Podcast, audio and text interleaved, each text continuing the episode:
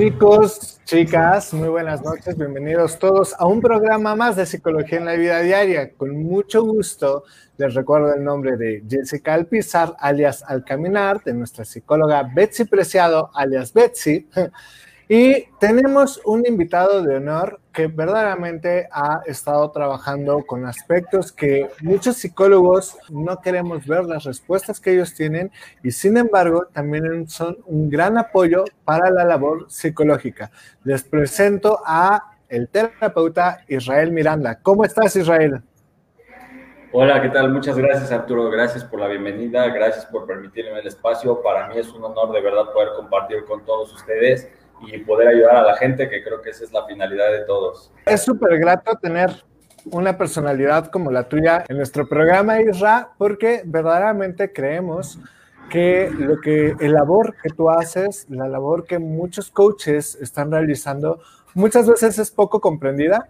Yo me sumo a esa parte de no le entiendo del todo, y parte de la invitación de que tú estés hoy con nosotros es que nos ayudes a entender un poquito más, a entender las herramientas que el coaching trae y también que nos ayudes a identificar de aquellos que son malos coaches, buenos coaches, con quién sí ir, a quién evitar y demás. ¿Te parece, Israel, si comenzamos? Sí, claro que sí, con gusto, Arturo. Muchas gracias por la introducción y claro, con gusto te contesto tu pregunta.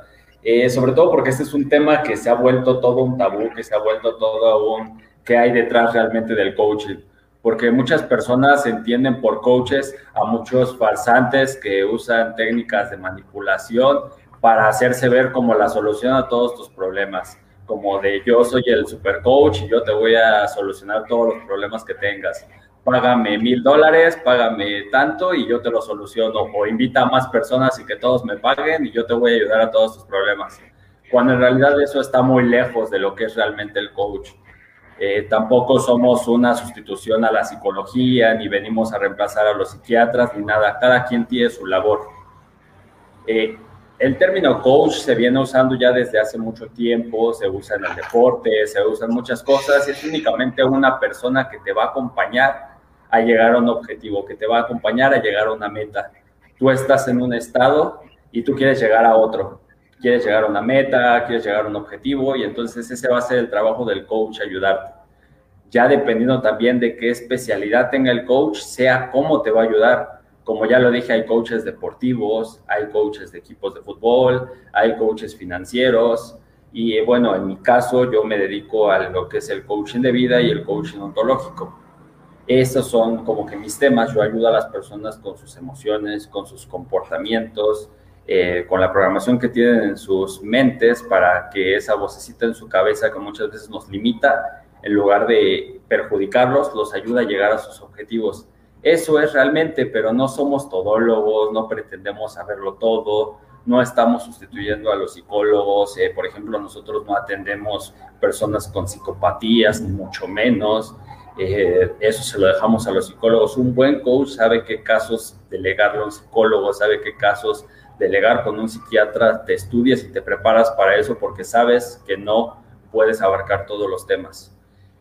En el coach de vida, básicamente para que se entienda esta parte, hacemos preguntas a las personas para que ellos mismos se den cuenta de qué factores los están deteniendo en el presente, de qué factores los han estado limitando, que muchas veces son que no se creen capaces, muchas veces son que no se rodean de personas que les aporten, muchos temas que los están impidiendo llegar a su objetivo, que te están impidiendo llegar a una meta, ¿vale? Uh-huh. Ese es básicamente el coaching, el verdadero, no el manipulativo, no el que yo soy el que todo lo sé, yo soy tu gurú, yo soy el que te voy a salvar de todo. Esos realmente son farsantes que no deberían de usar el título de coach, ni mucho menos, porque únicamente se dedican a estafar personas y a vender cosas que no son reales. Súper bien. Jess, Betsy, ¿algo que quieran complementar o preguntar, aprovechando que está nuestro experto de tan buen humor? Yo tengo muchas preguntas, porque la verdad, a mí me ha tocado como la parte fea, por decirlo de alguna forma, del coaching, porque me han invitado como 2 veces, y en una de ellas me tocó como un negocio piramidal, ¿sabes? Que era así como, para graduarte necesitas invitar a 5 o 10 personas y tienen que pagar su inscripción y hasta que no la paguen te gradúas, ¿no? Y yo siempre me imagino el coaching como una secta, así como una fraternidad, pero de esas feas donde tienes que hacer como un buen de retos y enfrentarte a cosas completamente difíciles para romper como todas las barreras que tienes en la cabeza. Eso por un lado. Por otro, también por lo mismo he puesto como mucho mi barrera y no, yo al final no logro identificar, perdóname que te lo diga, Israel, a lo mejor se va a escuchar feo, pero no logro entender por qué debería de estar con un coaching, ¿sabes? O sea, creo que por todo lo que mencionas va muy relacionado a la autoestima, a pues el autosabotaje que también ya se había hablado en capítulos anteriores, y creo que no, o sea, como que todavía no logro identificar cómo confiar en el coaching o no, ¿no? O sea, cómo yo, que soy alguien que está muy alejada de ese tema, se puede dar cuenta de inmediato que te están haciendo fraude o que quieren hacerte un fraude y nada más sacarte lana, o en verdad es algo pues 100% leal, ¿no? O sea, legal. ¿Cómo lo podría identificar yo? Qué bueno que lo preguntas. Eso va a ser muy útil para todas las personas que seguramente se están preguntando lo mismo. Y yo te diría que tienes que observar hasta nosotros para saber quién te puede dar un curso, quién te puede dar una capacitación. Inclusive yo creo que eso se extiende a todas las carreras. Yo siempre les recomiendo a las personas que se fijen en la congruencia. ¿Qué tanto esas personas realmente muestran resultados en ellos mismos? ¿Qué tanto muestran resultados en logros? ¿Qué tanto muestran resultados en personas que han cambiado? O sea, que realmente tú conozcas a personas y te digan, ¿sabes qué? Esa persona me ha cambiado. O ¿sabes qué? Esta forma lo ha demostrado de alguna manera con su obra pública porque se hizo muy viral, que ayudó a tales personas, que realmente está capacitado y que realmente ha ayudado a personas. Yo siempre me fijo en eso, en la congruencia. Por eso, para ser congruente en lo que tú vas a decir es porque ya has pasado por ese camino. Pero inclusive tú te das cuenta, algunos coaches te venden, por ejemplo, el curso ideal para que vayas a ser millonario. Y tú observas al coach y dices, o sea, no manches, no eres millonario. ¿Cómo me vas a enseñar a ser millonario si tú no eres millonario? O te van a enseñar inteligencia emocional y llegan ellos presumiendo con todo el ego hasta arriba, diciendo que ellos son capaces de cambiarte, que son los únicos. Y pues cómo te van a enseñar emociones, no aprenden a regularlas de ellos. Entonces viene mucho por la congruencia y por esos temas. Ahora, lo que tú mencionabas de los del grupo, no hay ninguna coach realmente que te diga, sabes que tienes que traer a 20 para graduarte. Eso, como tú bien lo dijiste, es más una red de mercadeo, es una empresa donde a la cabeza, pues desgraciadamente es una persona con pocos escrúpulos que sabe cómo manipular a la gente y sabe cómo tenerlos ahí porque generan dependencia de ellos. Te robo 10 segundos, entonces, para puntualizar esto, todos los chicos que nos estén escuchando, si el supuesto coach les dice, traigan a más personas para poder graduarse, para poder continuar y tienen que pagar tal, chicos, fraude, luego, huyan de ahí, ¿vale? Betsy, perdón, te corté la palabra. No, súper atinado. Buenas noches. Israel, es un tema bien interesante para mí porque tengo muchas dudas y dentro de ellas es este proceso de coach, ¿cuánto tiempo dura? O sea, ¿hay un tiempo estipulado o cómo es que lo manejan? Fíjate que esa es precisamente la duda que también va a aclarar la pregunta a la vez de esta Jessie y viene porque no tenemos un tipo, pero tampoco te generamos dependencia. Otro factor para identificar a un farsante es que te va a decir básicamente que en todo el camino lo vas a necesitar, cuando en realidad no es así. Por ejemplo, si hablamos del coaching de vida, es únicamente hasta que tú llegues a tu objetivo. Por ejemplo, yo quiero bajar 30 kilos, he ido al nutriólogo, he ido a muchos y no me han ayudado. Tú ayúdame a identificar qué es lo que me está fallando, qué es lo que no puedo hacer.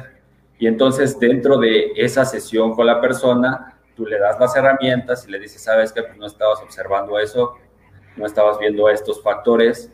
Y entonces ya salen y van y logran su objetivo, pero no te necesitan ahí todo el camino y es mentira que tengan que pagarte todo el tiempo por estar ahí. Tú únicamente los ayudas a llegar a un objetivo. Y el tiempo puede ser diferente. Hay personas que inclusive en una sesión no me han vuelto a buscar porque dentro de una sesión han generado un cambio bastante importante y se dieron cuenta de bastantes cosas y han logrado cosas con lo que identificaron en esa sesión. Oye, Ra, por ejemplo, ¿cuál, no sé si se pueda decir abiertamente, ¿no? Pero ¿cuánto aproximadamente cuesta una sesión de coaching? Mira, ahí nos vamos a la oferta y demanda, que es lo que se está usando hoy en día en todos lados. Realmente, pues, el coach lo están buscando millones de personas. La sesión que yo he llegado a conocer pueden ir hasta los $2,000, que son como 40 mil pesos mexicanos en una sola sesión, dependiendo de qué tan cotizado esté el coach.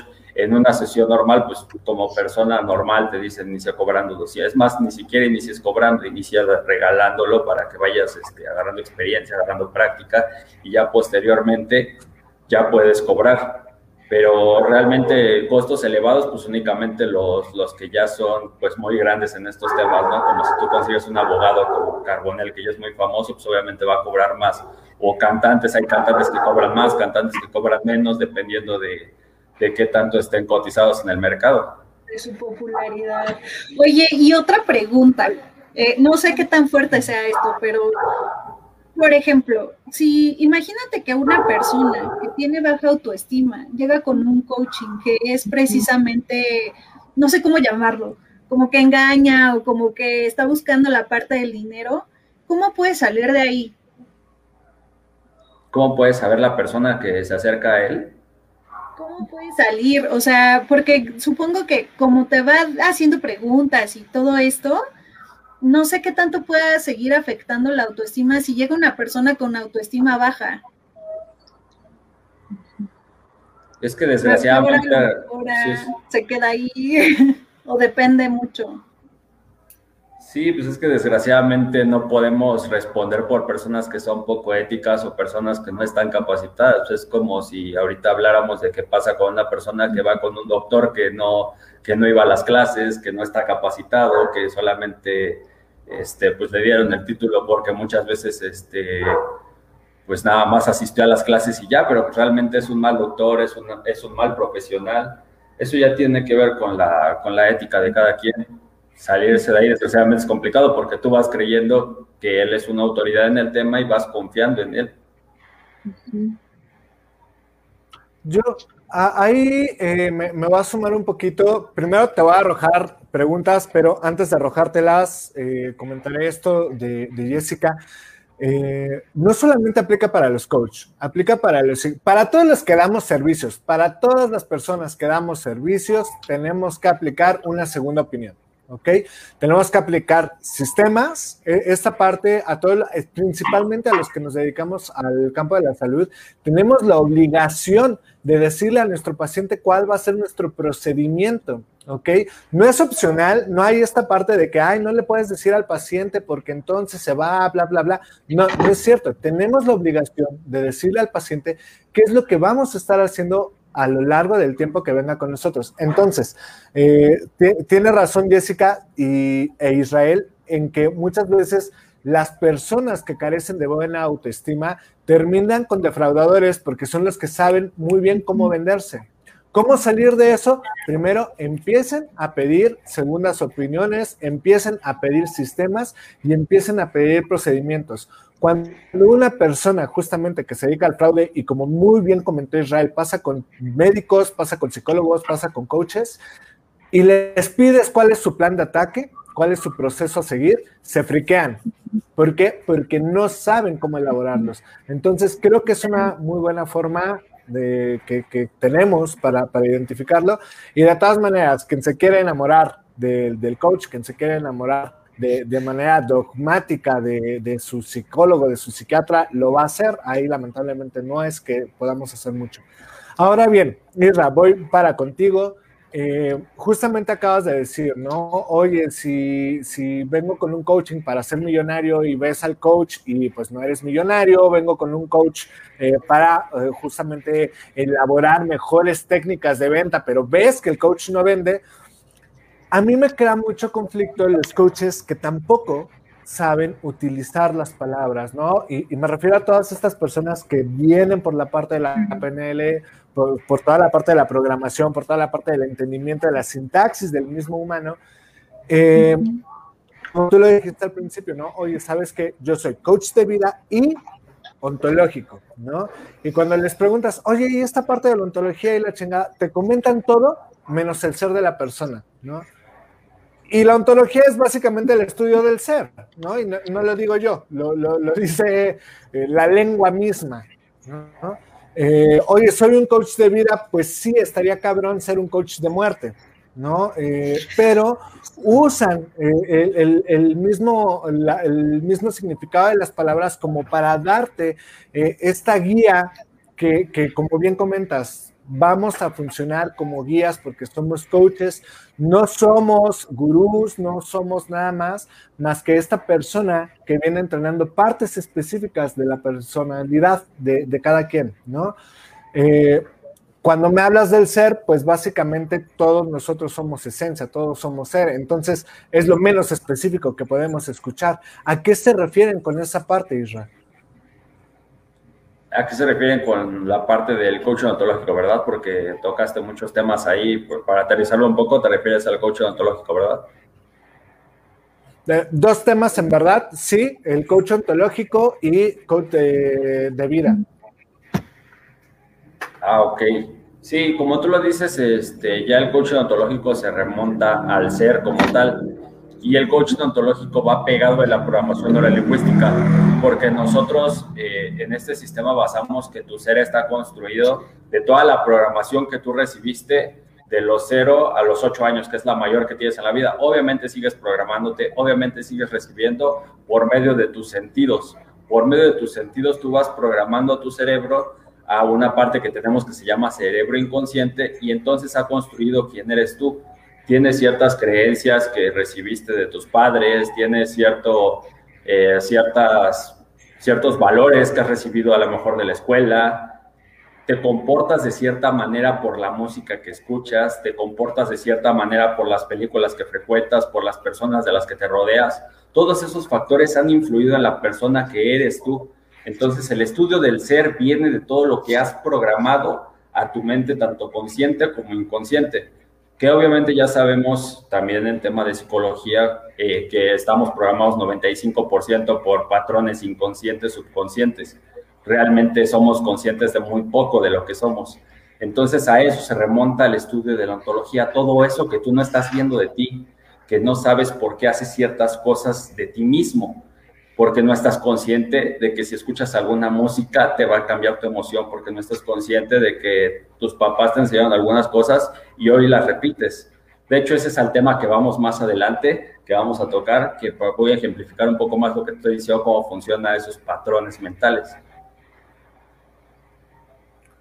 Me parece perfecto.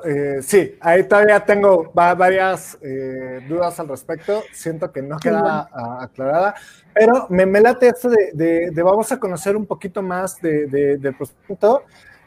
Para todos los chicos que nos están escuchando, de verdad queremos que exploten a Isra, por favor, pregunten lo más posible. Trae muchísimo conocimiento, muchísimas herramientas técnicas, muchos puntos que podemos ir revisando a lo largo de nuestros días y que les pueden servir. Si me lo permiten, chicos, antes de pasar al siguiente tema, ¿les parece si leemos un poco de lo mucho que se nos ha ido acumulando? Sí, por favor. Claro. Vale, yo voy a arrancar con Josecito Loza, que justamente nos preguntaba cómo identificamos un buen coach de uno malo, que justamente lo pusimos en el momento que estaba contestando Isra esto. Josecito, para que me entiendas, Isra es un buen coach. El otro chico que cobró millones para ir a dar una plática de lo más ridículo en la empresa es un mal coach. Y es tan malo que se me olvidó su nombre. Pero básicamente nos fue a decir, pues trabajen y van a ganar mucho, ¿no? Muy parecido a ciertos conductores de Televisa, que podrían ser bien de este tipo de coaches, ¿no? Nos comenta Daniel Carvajal, primero te manda muchos saludos, Jess, y segundo, yo no digo que no sirve el coach, pero justo el tema del costo que están tratando es lo que me genera un poco de duda en la profesión, porque no hay un estándar en el cobro, comenta Daniel más adelante. Y complementa Ilia. El coach, igual que los psicólogos, cobran de acuerdo a la experiencia. Mi hijo fue un año al psicólogo pagando cada semana y sesiones y solo para diagnosticar que niña no tenía ningún problema. Entonces es como cualquier persona que da un servicio. Ahí yo diferiré un poco. La verdad es que sí, la experiencia es un punto importante para que los psicólogos planteen su tarifa, sus honorarios, pero ciertamente no es el determinante, ¿eh? Pues, bueno, un poco más adelante conoceremos de los servicios que manejamos Betsy y yo, y perdón, pero por la experiencia que tenemos, no, definitivamente no cobramos con base en eso, ¿no?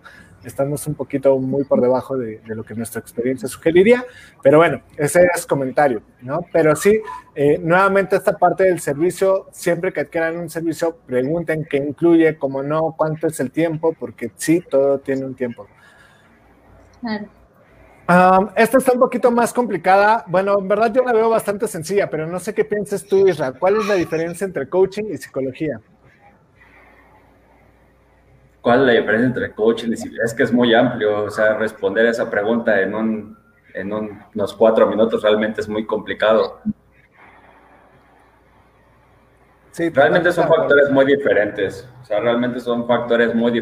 sea, en términos simples, para que las personas cuando están escuchando lo entiendan, si tú tienes algo, ¿cómo lo puedo llamar? Es que no se puede llamar más grave, sino algo como una psicopatía, un trastorno, entonces eso es un tema del psicólogo. El coach no te va a ayudar en temas como esos, o sea, ustedes tienen su especialidad en otro. Ustedes pueden comentar su especialidad, yo estoy comentando la mía, pero ustedes pueden comentar más o menos cuál es la especialidad del psicólogo. Nosotros canalizamos con el psicólogo los que no consideramos que podamos ayudar. Yo, por ejemplo, algo que estuve leyendo es que el coaching te ayuda para algo urgente, o sea, algo rápido, algo que tienes que solucionar ya, ¿no? Y por lo que mencionabas al principio, te da como herramientas mentales y preguntas que te tienes que hacer en ese momento para poder solucionar algo así como de inmediato, ¿no? Como que tienes que acelerar esa obtención de resultados, pero no sé si lo estoy viendo bien o me estoy equivocando. Creo que ya como la parte de psicología es algo como más, no sé, como más de trasfondo. Ustedes díganme, porque yo estoy aquí como a la mitad, o sea, yo soy como la mortal que no sabe si irse al coaching o si irse al psicólogo. ¿Qué hago? Ayúdenme. Sí.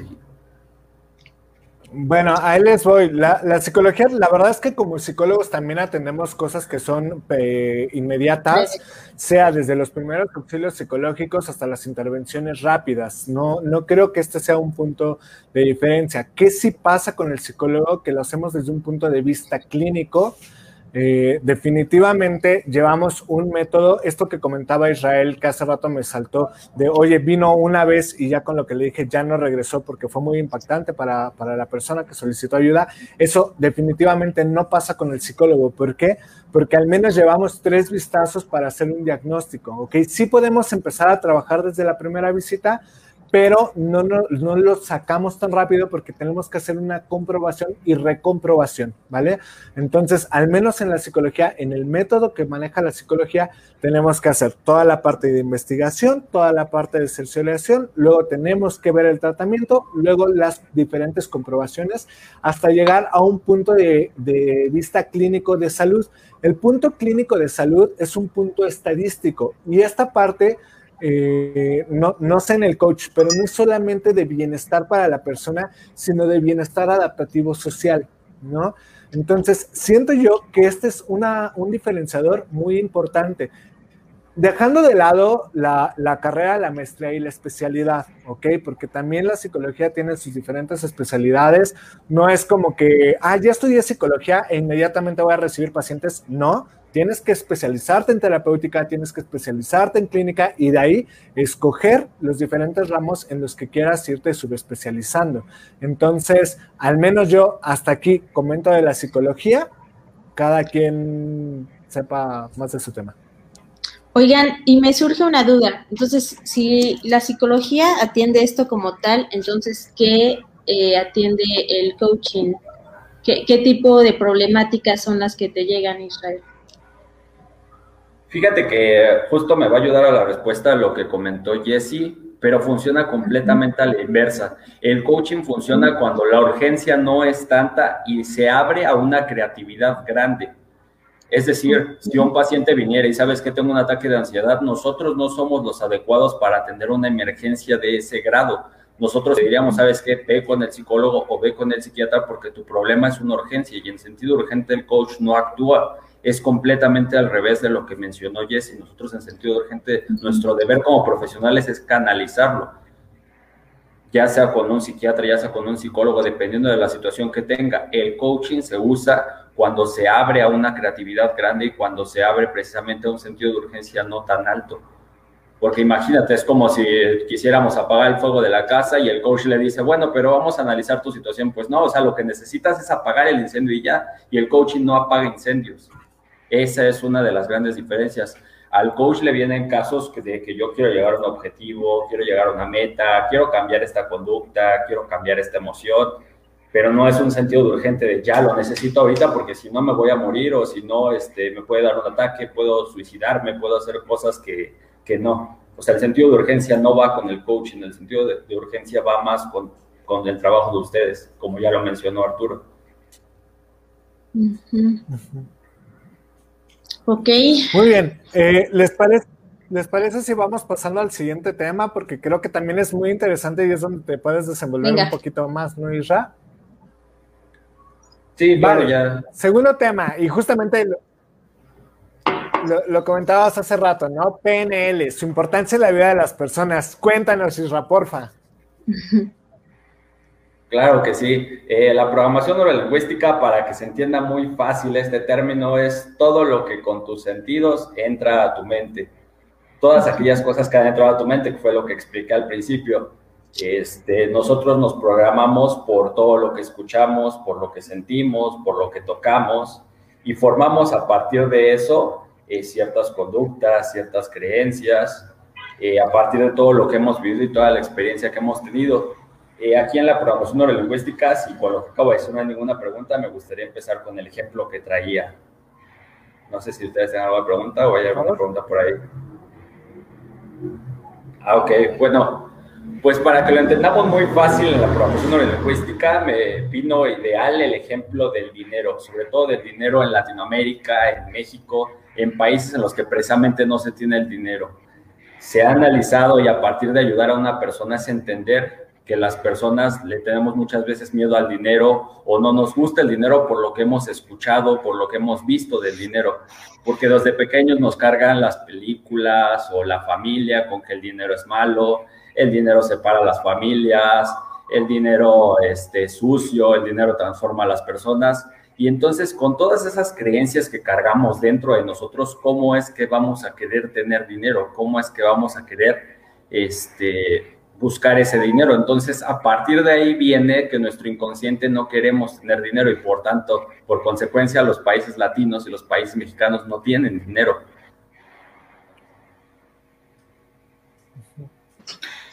Eso me recuerda como a lo que tanto decía Odín Dupeyrón, ¿no? De él pide y se te dará, decrétalo y lo obtendrás y cosas así, que la verdad aquí somos un poquito, bueno, yo al menos no creo como mucho en eso y creo más en las acciones, ¿no? O sea, como más de, pues no pidas la paz mundial, pero sí empieza a hacer como cosas para que tengas la paz mundial, ¿no? Pero, ¿cómo? Ay, híjole, es que no sé cómo poder romper eso, o sea, ¿en qué momento yo, Jessica, después de tanto seguir programándome, o sea, imagínate que llevo 10 años diciéndome voy a ser millonaria y nomás no, porque no me paro de la cama, ¿no? Que también es eso. Ok, sí, pero ahí viene un cambio que no es únicamente, como tú lo dijiste, el decretar y el decir que va a llegar, pues no, obviamente lo tienes que acompañar con la acción, ¿vale? Pero hay personas que me dicen, ¿sabes qué? Es que yo tengo muchos trabajos, es que la vida me ha dado muchas oportunidades, han pasado dinero por mis manos porque realmente cuánto dinero pasa por nosotros y cuando te das cuenta ya lo gastaste todo. Y dices, no sé ni en qué se me fue el dinero, no sé cómo lo gasté. Y eso tiene que ver porque lo que te decía, inconscientemente no lo sabes, pero no quieres tener dinero, porque el dinero en tu inconsciente te va a transformar en una persona que destruya a su familia, en una persona mala, en una persona soberbia. Todas esas cosas que te metieron van a estar siempre en tu cabeza. Entonces, la solución no va a estar en trabajar más, sino en primero darle otra interpretación al dinero, que es lo que nosotros hacemos con las personas. Y los ayudamos a ver realmente para qué sirve el dinero, que el dinero sirve para otras cosas. Hay personas que hacen cosas maravillosas con el dinero, hay personas que hacen cosas muy malas con el dinero, pero nunca tuvo que ver realmente con el dinero. No es como que un billete de 100 pesos venga y te diga, sí, destruye a tu familia, sí, ve y sepárate, sí, ve y pelea la herencia. No es el dinero en sí, sino el significado que le damos al dinero. Entonces, ahí viene ya la parte de que primero tenemos que cambiar esa percepción de las personas, los enseñamos a ver el dinero de forma diferente y después sí ya con estrategias del coaching de vida vemos qué pueden hacer ellos para tener dinero, qué acciones pueden ejercer. A lo mejor descubre que siempre ha querido ser un cantante y entonces los potenciamos a usar esos talentos en su favor, a usar sus sueños, a usar sus metas, a usar sus habilidades, para lograr eso, pero primero es cambiar ese patrón inconsciente que tú traes del dinero. Oye, por ejemplo, y justo lo estaba leyendo por ahí en los comentarios que fueron como al principio, ¿qué tipo de preguntas son las que haces? O sea, que nos des como un ejemplo. ¿Cuál podría ser? Y ahorita también Janet nos dice algo así como, dejando a un lado ahora el tema del dinero, a lo mejor que nos dieras como un ejemplo de ese tipo de preguntas que haces con una, no sé si se pueda, o sea, porque yo siento que la parte del coaching es como muy en secreto, nadie puede saber, ¿sabes? Que nadie puede tener acceso a ese tipo de conocimiento, de revelaciones hasta que no contratas a un coach. Entonces, ¿se puede o no se puede? ¿Sí es muy secreto o no? Pues no, yo creo que la educación es algo que entre más conocimiento regales, más regresa a ti. Yo siempre he creído mucho en democratizar esta parte de la educación. Se cobra, bueno, o sea, nosotros cobramos porque así podemos llegar a más personas. Si tú quieres invertir en publicidad para que tu video llegue a más personas, si tú quieres viajar a otros países, ayudar a personas, pues el dinero es el que permite esa moneda de cambio, ¿no? Pero realmente no es que sean los grandes secretos ni que no se pudiera regalar conocimiento. Si tú quieres ejemplificar las preguntas, se me ocurre que puedas ayudarme con esta parte. ¿Traes algún tema tú por ahí que traigas atorado, que digas, ¿sabes qué? Pues no he podido ahorrar, o no he podido esto, no he podido lo otro. No he podido bajar de peso. No has podido bajar de peso. Otra más cañona, porque siempre como que las relaciones son como lo que todo el mundo queremos saber, ¿no? Las relaciones amorosas. A ver, ¿por qué no me he podido casar a mis 33 años? ¿Por qué no te has podido casar a tus 33 años? Vale. ¿Quieres nada más en esta sesión que vamos a tener descubrir ese por qué?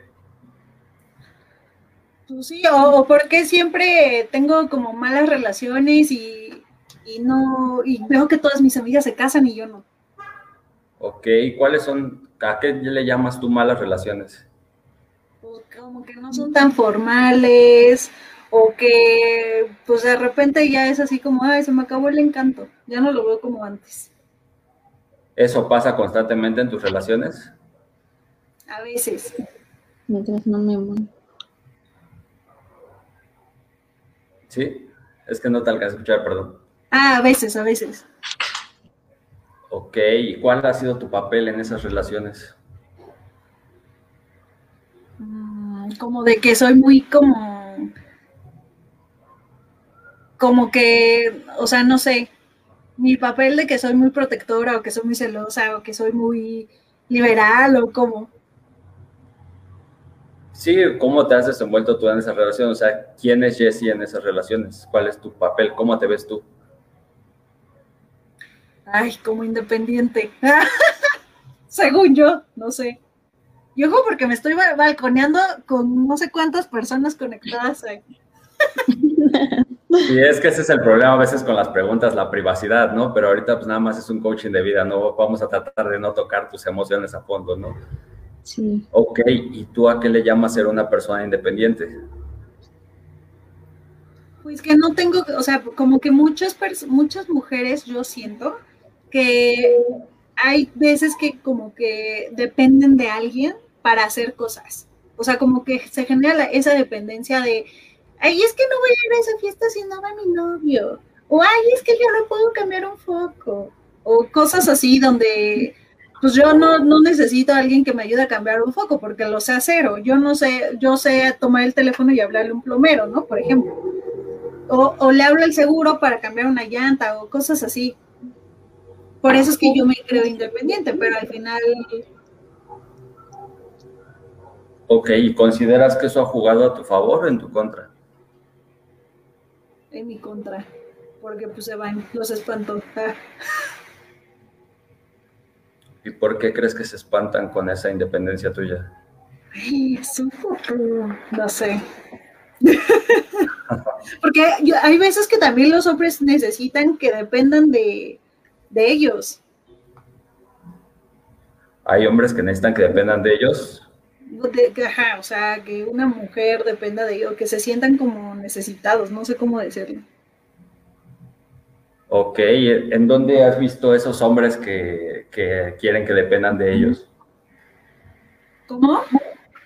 ¿En dónde has visto esos hombres que quieren que dependas de ellos? O sea, ¿los has visto, no sé, en alguna experiencia o en alguna vivencia tuya? Con amigos. Con amigos.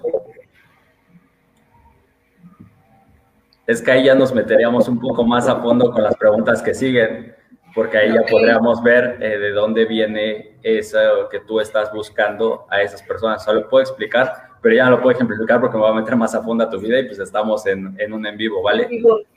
Y está siendo gratis. No, pero, o sea, está bien que las personas vean como qué tipo de preguntas hacen, porque realmente también ahí surge como la parte de la diferencia entre la psicología y el coaching, ¿no? O sea, como que, digo, las veces que he ido a terapia no ha sido tanto como, y el por qué, o sea, es como llegar al origen, ¿no? De, con las preguntas. Exacto. Y el ejemplo de ese ahí, tipo de preguntas de por qué o cómo. Las preguntas... Ah, ¿vas a preguntar algo, Arturo, o respondo? Tú dime. Más bien iba a comentar un poco. Sí, ciertamente lo que está pasando ahorita es que la mayéutica, que es justamente esta parte de llegar a la verdad a través de preguntas, casi como si era la técnica, es una técnica, es una herramienta que tenemos en psicología, pero es una de muchas, ¿no? Pero bueno, nada, quería aportar eso. Perdón, Isra, te quité la palabra. Sí, claro, no te preocupes. Sí, la técnica del arte de hacer preguntas viene desde muy atrás realmente. El coaching de vida se basa básicamente en el método de hacer preguntas. Ya la otra metodología de la programación, entonces sí, ya va más allá. Ya tocamos ejercicios muy diferentes, métodos muy diferentes. Ahorita estamos ejemplificando porque ella me dijo que cómo eran esas preguntas, que ejemplificáramos esas preguntas, ¿no? Que fueran diferentes al tema del dinero. Y entonces aquí suponiendo que hubiéramos seguido, que no fuera Jessica, que hubiéramos seguido con alguien más, ¿no? Esas preguntas se van abriendo a más cosas y esas cosas que vamos descubriendo muchas veces las personas no las tienen identificadas. Por ejemplo, pueden decir, ¿sabes qué? No es tu caso, estoy hablando de Juanita Pérez. Juanita Pérez me dice, ¿sabes qué? Es que yo soy una persona independiente, pero estoy viendo el patrón de que me busco a puras personas que quieren que dependan yo de ellas. Y entonces empieza a ver ese patrón de comportamiento y analizamos quizá de dónde viene que esté buscando ese mismo comportamiento, si viene de papá, mamá, si viene de algo que vio, si viene de ejemplo de relación. Y ahí entonces ahí construimos qué cambios puedes hacer, cómo es que yo puedo buscar a alguien que me entienda, cómo puedo comunicar yo mi independencia, cómo puedo yo tener esta responsabilidad afectiva con las personas para decir lo que yo quiero y busco. Y cómo es que si no lo encuentro, simplemente no me ato a una relación en la que no estoy conforme desde el principio. Pero pues es un ejemplo aislado. Ok. Oye, Isra, una pregunta como para clarificar esto. O sea, hay varios tipos de coaching. El coaching es como esta representación que hicieron en este momento, 1 a 1, se da de manera grupal. ¿Cómo es que lo manejan? Mira, esta fue una representación de coaching de vida 1 a 1.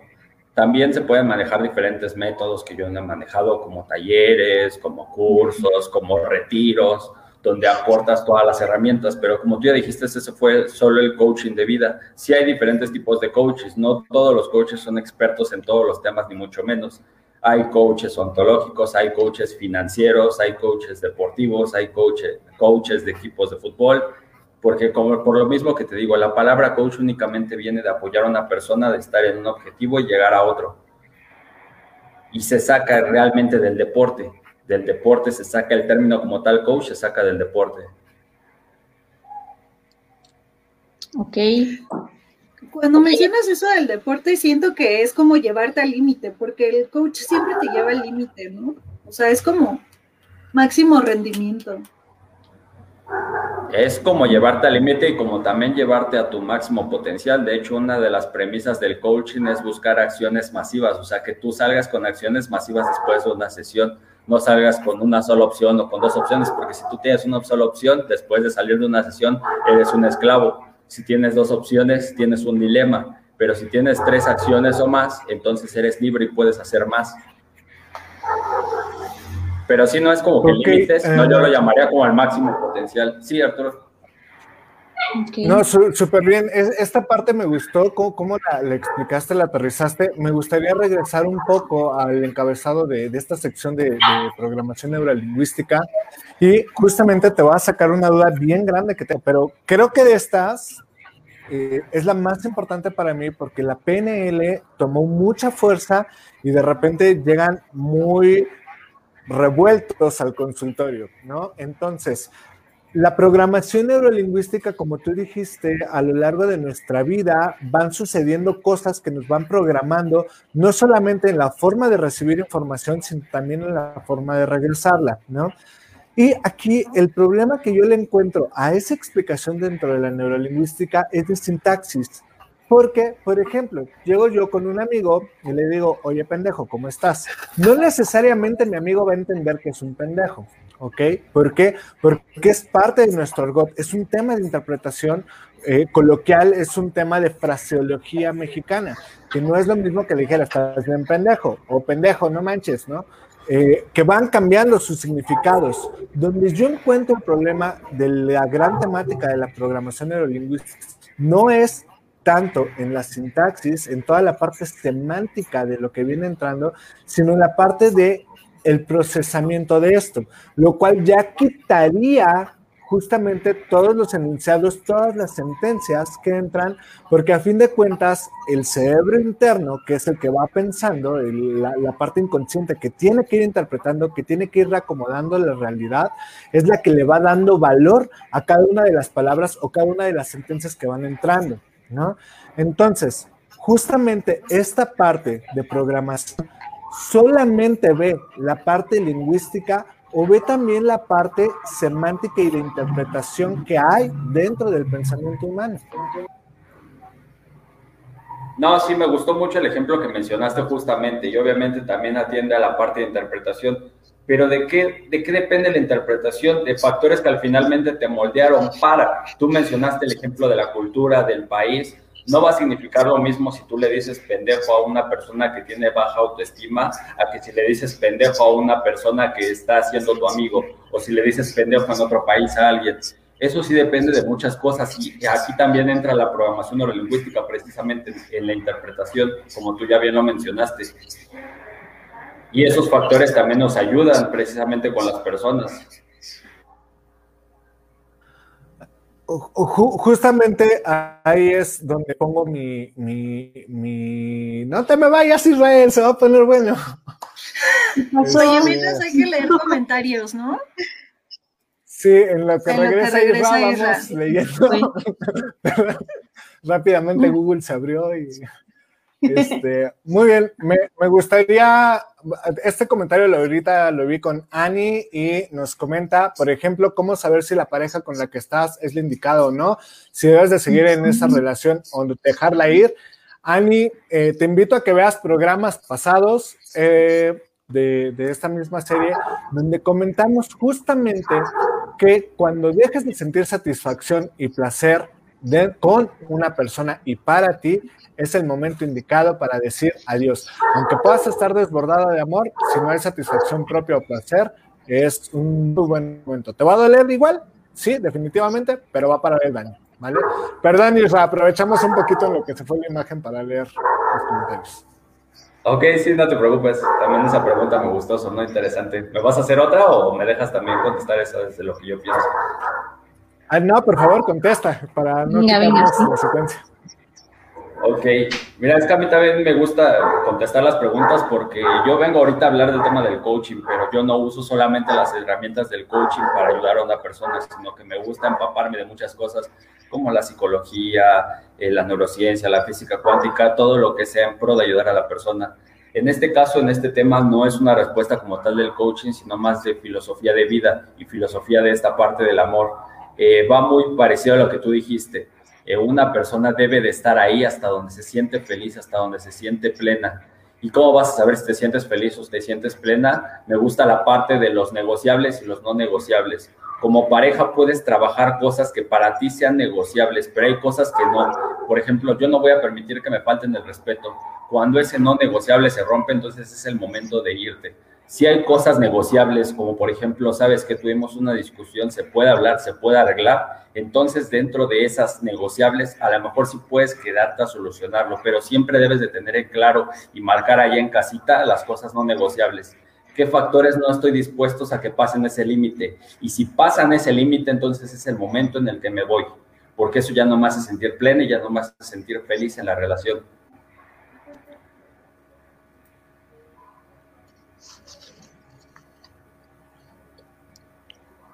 Que nos comenta Ani. Muchas gracias, Ani, estás muy activa. En general, el día de hoy están muy activos. Sigan comentando, por favor. A mi punto de vista, ambas van a tu pasado, ¿no? Justamente algo que le comentaba, chicas, Isra, si no mal me equivoco, no van a tu pasado, vienen de tu pasado. Parte es justamente comprender tu pasado para aprovechar tu presente e ir formando, construyendo tu futuro. Pero no vamos hacia el pasado porque entonces vamos a caer en un ciclo de no avance, ¿vale? Entonces, el pasado sí sirvió en su momento, pero es para aprovechar en el presente. ¿Qué opinas, Isra, Betsy, Jess? Más bien, no tanto el pasado, pero sí de experiencias, ¿no? Como vi un poquito de lo que hacía Isra y es, pues, meterte un poquito en conocer a la persona, en saber por qué piensa lo que piensa, ¿no? De dónde provienen esos constructos y saber si lo tomó de papá y mamá, si lo tomó de algún lado, ¿no? De algún lado tomamos las ideas y cuando nos hacen match, pues bueno, las hacemos nuestras. Entonces, más bien, pues es cuestión de saber qué ha pasado, qué experiencias ha vivido la persona para poder apoyarla, ¿no? Sí. Sí, así es. Uh-huh. Vamos a leer otra preguntita, ¿no? Sí, le sigo dando. Igual, Ani, es que alguien me comentó que el coaching ve para adelante, la psicología para el pasado, entonces, ¿cómo saber qué es?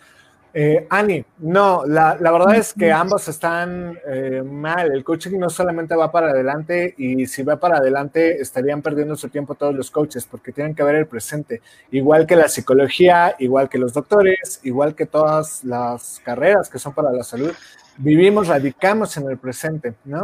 Entonces, esta parte está súper bien. Sí, ¿cómo saber qué es mejor si uno quiere encontrarse y ser mejor y superar dificultades? Yo te diría, prueba ambas y la que te funcione, ¿ok? Definitivamente yo sé que con los psicólogos te va a funcionar. Israel te va a decir, sí, con los coaches te va a funcionar, ¿ok? Depende en particular la problemática que estés trabajando y tu carisma para trabajar, porque también, seamos muy sinceros, el coach tiene más esta proximidad, tiene menos esta barrera terapéutica que los psicólogos sí tenemos. Yo como psicólogo te veo 45 minutos y los tenemos que aprovechar y los tenemos que quemar.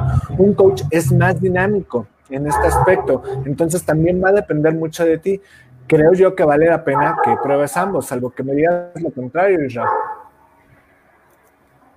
Sí, mira, solo sí marcar el tema que mencionamos hace rato, el tema de urgencia. Si el tuyo es un tema urgente, yo te diría no pruebes con un coach. O sea, yo tengo que ser honesto y no vayas con un coach. Él no te va a tener un problema urgente. Ese es el primer punto. El segundo punto, como tú ya lo dijiste, sí hay muchos que puedes conocer su trabajo, porque no podemos decir la psicología es buena o el coaching es el bueno, porque hay diferentes psicólogos, hay diferentes coaches, como ya lo mencionamos. Entonces, como bien lo mencionó Arturo, trata de conocerlos previamente, de ver su trabajo, de ver lo que han hecho. ¿Cómo lo vas a hacer? Pues las redes sociales hoy son un tema que dominan. Entonces, ahí seguramente tienen personas que los conocen o a lo mejor grabaron algún contenido. Si tú te familiarizas, simpatizas con él o consideras una persona congruente y que te puede aportar, entonces sería el momento. Y obviamente, como ya lo dijo Arturo, que demuestre su profesionalismo, no solo con resultados, sino también con explicarte pues, cómo va a trabajar contigo, ¿no? Súper. Vámonos con Víctor Pescador, que nos comenta algo muy puntual. Sí, aunque creo que es importante apuntar que la mayéutica socrática tiene dos partes. Como herramienta se complementa con la deconstrucción y la construcción a partir de las personas a través de las preguntas.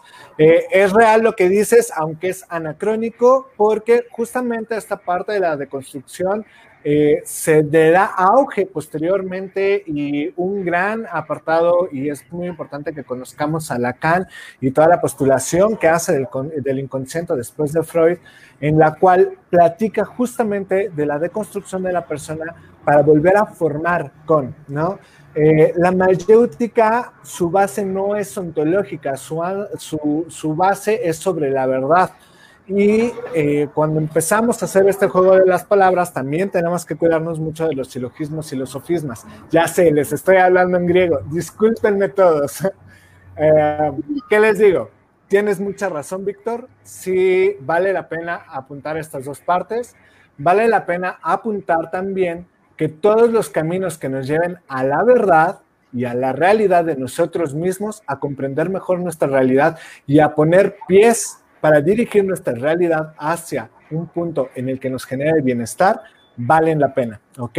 La mayéutica es una técnica, sí, pero es solamente una técnica.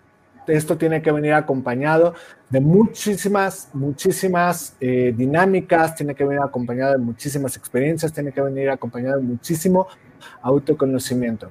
Y nos comenta el gloriosísimo, nunca bien ponderado y siempre deseado H. Omar, ¿qué? 2 puntos. Conocimiento dimensional, excelente. Muy bien. Pues pasemos al último tema, ¿les parece? Sí, después de todo lo que hablaste, nos quedamos así de congelados. Perdón, lo hago sin querer, no crean que es necesario. Y viene, cuéntanos por favor, ¿qué es el sistema VAKOG y cómo les puede servir a nuestras personas que nos están viendo el día de hoy? ¿Qué es VAKOG, por favor? Ya no nos hablen en griego. Bien, pues es lo mismo VAKOG que Kellogg. A ver.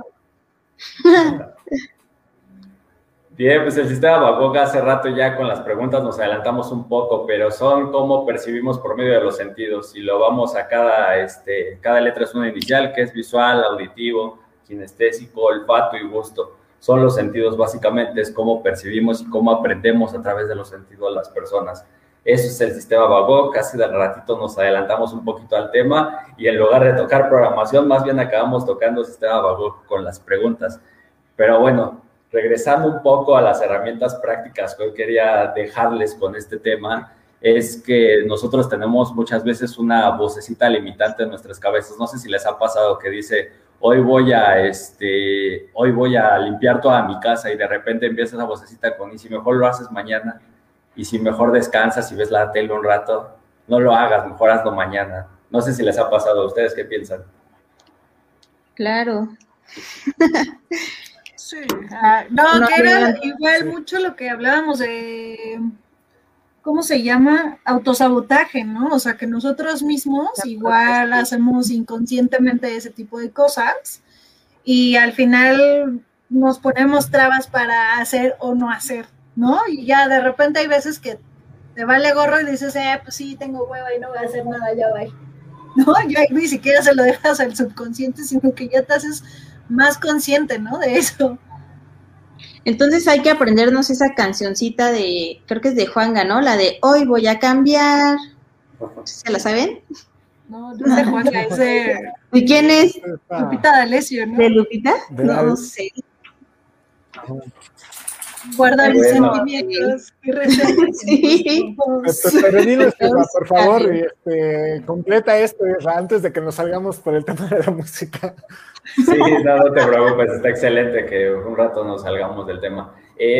Podríamos aterrizar al por qué pasa esa vocecita, y lo explica la neurociencia, lo explica muchas cosas, ¿no? Que es el cerebro reptil, tratando de ahorrar energía, que son nuestros miedos, son muchas cosas, ¿no? Pero no quiero tocar ese tema, sino ya meternos en algo más práctico, porque las personas no vienen a escucharnos hablar de toda esta ciencia que lo esconde, sino de métodos prácticos. Entonces me gustaría aportar que algo muy útil que funciona en las personas es esa vocecita, tratarla como si no fueras tú mismo, porque al final... algo que sería complicado de entender es que tú no eres esa vocecita, entonces ayuda mucho tratar a esa vocecita como si fuera alguien más. Yo les recomiendo muchas veces poner el nombre de una persona que les caiga gorda o que les haya hecho daño o algo así. Oye, por ejemplo, mande. Oye, ¿es como el angelito y el diablito? Ándale, algo parecido. Es como un diablito que se va a encargar de detenernos y de frenarnos todo el tiempo, de decirte, no, ¿para qué vas al gimnasio si mejor puedes quedarte a comer pizza y ver Netflix? Sí. Entonces es como ese diablito, o sea, por ejemplo, si tú tienes ahí alguna suegra que te caiga gorda o el amigo presumido o tienes ahí a la ex que te dejó, ponle ese nombrecito, esa vocecita y siempre trátala como si fuera algo fuera de ti. Y entonces vas a poder, porque vas a reconocer que no eres tú mismo, entonces le vas a poder decir, por ejemplo, la mía se llama Michelle, es el nombre de una ex que espero que no esté viendo este live. Y le digo, ¿sabes qué? No, Michelle, cállate, yo tengo metas, yo tengo mis sueños, y si yo dejo de hacer esto, sé que voy a detener mi proceso, sé que hoy no voy a generar un cambio y sé que no voy a dar ese paso extra a lo que quiero. Entonces, ese es uno de los consejos prácticos que les quería dar hoy, de tratar eso como si fuera una vocecita, como en las caricaturas, como tú lo mencionaste, como un diablito, pero ponerle un nombre de una persona que te caiga gorda, si quieres. Y puede ser como una lucha interna, ¿no? De no, o sea, de estar, no, déjame en paz, no voy a ser, o sea, como, ¿no? Esta ambivalencia. O sea. Oye, sí, pero... exacto. Nada. Una suegra que te caiga mal, ok. Es que justo es eso, porque aparte dijo Israel, alguna suegra que te caiga mal, o sea, alguna de tantas que tengas que te caiga mal, ponle ese nombre y ¿es el presente o pasado? Una de tantas. Aclaro que la actual suegra de Janet es un amor y sí es cierto, la hemos visto por ahí en acción, digo, esa voz no, Janet. Puede ser el angelito. Pero cuéntanos más. Sí, entonces esa es una de las herramientas que les quería dejar hoy, de tratar esa vocecita como si fuera otra persona ajena a ti. Sobre todo ayuda a alguien que te caiga gordo, que te caiga mal o que te haya hecho daño, porque entonces vas a diferenciar que esa persona es lo que te va a estar deteniendo, lo que te va a estar impidiendo. Y si tú aprendes a tratarla, a controlarla, poco a poco se va a ir acoplando a ti. Y te juro que llega el punto en el que tu vida, en el que esa vocecita empieza a cambiar un poco, empieza a moldearse un poco a tu favor. No te voy a decir que vas a llegar a la perfección porque te estaría mintiendo, pero llegas a formar lo que se llaman hábitos. Empiezas a construir un hábito, entonces después ya esa vocecita ya hace sus comportamientos como si fuera lo normal, como si fuera lo que siempre has hecho. Se vuelve habitual, por ejemplo, ir al gimnasio, entonces ya haces un hábito ir al gimnasio si lo empiezas a hacer más veces, porque ya dominaste esas vocecitas la vez que te quiso detener y ya lo empezaste a hacer más. Entonces empiezas a construir hábitos, esa es una de las herramientas para empezar a callar esa vocecita, esa Michelle que nos está dando molestias todo el tiempo en la cabeza. Ok. Ni digas porque te emparelaste con... Bueno, no diré nada más. Muy bien, chicos, lamentablemente venimos pisando el tiempo. De verdad, me gustaría que nos dejara uno o dos tips más, por favor, algo que nos ayude a enriquecernos a todos los que te estamos viendo y escuchando ahorita. Sí, caray. Ok, vamos a dejarle otros tips más. En la búsqueda de un objetivo que tú quieras conseguir, que tú quieras lograr, siempre trata de meter lo que yo llamo acción masiva. No te quedes en una acción, quédate en 10. Vas a llegar más rápido a tu objetivo si en vez de hacer una cosa haces 10. Por ejemplo, vamos a hablar otra vez del ejemplo de bajar de peso. Una herramienta podría ser alimentarte bien. pero nada más es una. ¿Qué pasa si te alimentas bien? Vas con un profesional, acudes al gimnasio, sales a correr todas las mañanas, empiezas a hacer un sistema 80-20 de alimentación, empiezas a hacer diferentes cosas, diferentes herramientas, empiezas a controlar tus emociones que también influyen en subir de peso, acudes con un psicólogo, con un coach que te ayude con tus emociones para no subir de peso, para no generar cortisol. Eso también ayuda. Siempre que vayas a tratar de hacer un cambio, no hagas una sola acción, no hagas dos, haz 10 y vas a llegar más rápido. Es simple matemática. Si tú haces más, vas a llegar en menor tiempo. Incrementas las posibilidades, ¿no? Exacto. Venga. Vale, súper bien. Una más. Yo nada más quisiera preguntar, así como para cerrar mi participación, porque ya me balconaste mucho, Isra, gracias. Quisiera ver si los coaches te dan como algún contrato, algo de confidencialidad, porque ya ves que ahorita está como muy de moda todo este tema, entonces como para que la gente se asegure que no es como chanchullo, tú por ejemplo los das, no los das. Ay, creo que ya se desconectó. Yo no doy un acuerdo por escrito, pero sí deberíamos de dar contratos legales, nada más que a veces a muchas personas les asusta, donde tú sí siempre seas claro con la persona que vas a tener confidencialidad con sus datos, con su información, que no lo vas a usar. De hecho, el derecho regula muchas cosas de estas. Esto no como tal porque no es una carrera, pero sí puedes regular tú en un contrato de prestación de servicios qué se va a tocar y qué no se va a tocar. Te lo digo porque yo estudié 4 años de derecho. Entonces, en el contrato de prestación de servicios tú estipulas cuál va a ser el costo, a lo mejor por cuánto tiempo te contratan tus servicios, qué te permite hacer y qué no la persona, el uso de la confidencialidad de sus datos, de la información que te dé. Y es hasta por ética, o sea, por ética no podríamos dar la información que nos dan las personas. Ok, perfecto. Pues muchísimas gracias, Israel. Dejo a mis compañeros que terminen con sus inquietudes, porque fueron muchísimas. Ok.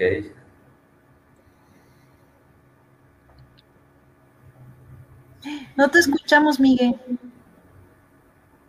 Sí, me arranqué ahí con ya el mute.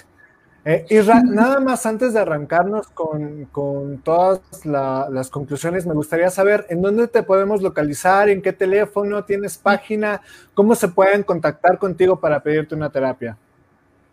Ah, sí, claro, mira, tengo la fanpage que se llama así como su servidor Israel Miranda, ahí está la fanpage, estamos cerca de los 3,000 seguidores, así que lo están viendo, ojalá que me vayan a seguir para llegar ya a esos 3,000. En Instagram es @isra_miranda12 y ahí estamos también, trato de compartir contenido mucho de los videos para darles consejos a las personas, para tratar temas, también hago lives para atender preguntas y ahí muchas veces me gusta subir casos de éxito de las personas que ellos mismos se graban y dicen cómo les ha ayudado, cómo se han sentido, obviamente sin divulgar su información, ellos mismos dicen nada más únicamente si los ha ayudado o si no les ha ayudado. Entonces, ahí pueden encontrarme. Súper. Y, pues, nada, creo que sería todo de esta parte de las redes. Súper. Muchísimas gracias, Isra. Betsy, comentario final. Gracias. Pues, es un tema bien interesante. Sí me quedo con dudas porque hay mucho que decir sobre esto. También agradecerte, el que puedas compartir con nosotros y felicitarte porque me da gusto que haya personas que se estén encargando del tema de la salud, del control de emociones. Felicito a la gente que se preocupa por esto, creo que es algo que hace falta mucho en nuestro país y felicitarte pues por tu labor y porque nos permitas pues conocer un poco más de esto que se piensa pues que es algo nuevo, ya nos aclaraste un poquito de dónde proviene y demás. Y nada, desearte mucho éxito. Muchas gracias. Gracias. Isra, yo te agradezco muchísimo el tiempo que nos diste, los tips que le das a las personas. Sí creo que vale la pena que un día nos sentemos a echar café, a platicar muy bien de todas las dudas que nos quedan al respecto de cómo podemos trabajar en conjunto para ayudar a todas las personas que se conectaron el día de hoy. Y aprovecho, Pedro, Fabi, Alex, que sé que también ya nos estás escuchando, Chucho, qué gusto que anden por aquí, Jesús, Ale, todas las personas que se conectaron, muchísimas gracias, Naye, Jesse, por haber acompañándonos esta noche. Yo solamente les dejo una reflexión final, alguna vez la comenté contigo, Isra. La psicología es muy buena, es de naturaleza buena, la medicina es de naturaleza buena, la psiquiatría es de naturaleza buena, los coaches de naturaleza son buenos. Como pacientes tomen lo que les sirva, pero siempre busquen estar bien. De verdad, comprométanse con el hecho de estar ustedes bien, ¿vale? Si les funciona lo que ella dice, tómenlo. Si les funciona lo que su terapeuta les dice, tómenlo. Lo que sea, no escatimen. Vida tenemos una y la tenemos que vivir con la mayor calidad posible. ¿Algún comentario final, don Isra? Sí, claro. Primero agradecerles por la invitación. Me da mucho gusto que podamos colaborar todos en equipo. A veces no es fácil romper con esta pelea que tenemos de qué es mejor, que si la psicología, que si el psicoanálisis, que la psiquiatría, que el coaching, que la programación, que muchas herramientas. En final, lo mejor es colaborar con todo lo que sepamos para ayudar a las personas que nos están viendo, para ayudar a las personas que tratamos. Eso es lo bonito de trabajar en conjunto. Yo creo que trabajando juntos se puede hacer más que vivir en la constante pelea en la que se vive por egos, por muchos temas. Romperlos un rato, sentarnos a platicar y sentarnos todos con la intención que tenemos, que compartimos la pasión por ayudar a las personas. Entonces, yo por eso agradezco esta invitación. Para mí es un placer haber dado algunas herramientas. Siempre trato de regalar del conocimiento que tengo. No es un secreto, no es algo que tengan que pagar para saberlo. A mí me encanta regalarlo. Si pudiera, de verdad, yo haría mi trabajo gratis, pero desgraciadamente tenemos que vivir de algo. Y si quiero ayudar a más personas, sé que el dinero es la moneda de cambio para llegar a más personas. Sé que si quiero que mi video, en vez de verlo una persona, lo vean 1,000,000, tengo que invertir en publicidad, tengo que hacer gastos, sé que tengo que hacer gastos para viajar y llegar a más. Entonces, es solo la moneda de cambio, no es un secreto que se deba de guardar y debas de pagar por él. A mí me encanta regalar el conocimiento. Gracias, para mí es un honor estar con todos ustedes, son gente muy capaz en sus temas, son gente de la que quiero aprender mucho, me gusta rodearme de personas que son mejores en muchos temas que yo para aprenderles. Y pues nada, espero que les haya gustado a la gente, que apliquen las herramientas que dimos entre todos, que les puedan servir y que sigan trabajando en su salud mental, que es fundamental. Súper. Pues muchísimas gracias por habernos sintonizado esta semana. Nos vemos próximo miércoles 8 de la noche. Muchísimas gracias por estar con nosotros. Hasta luego. Adiós. Bye. Bye.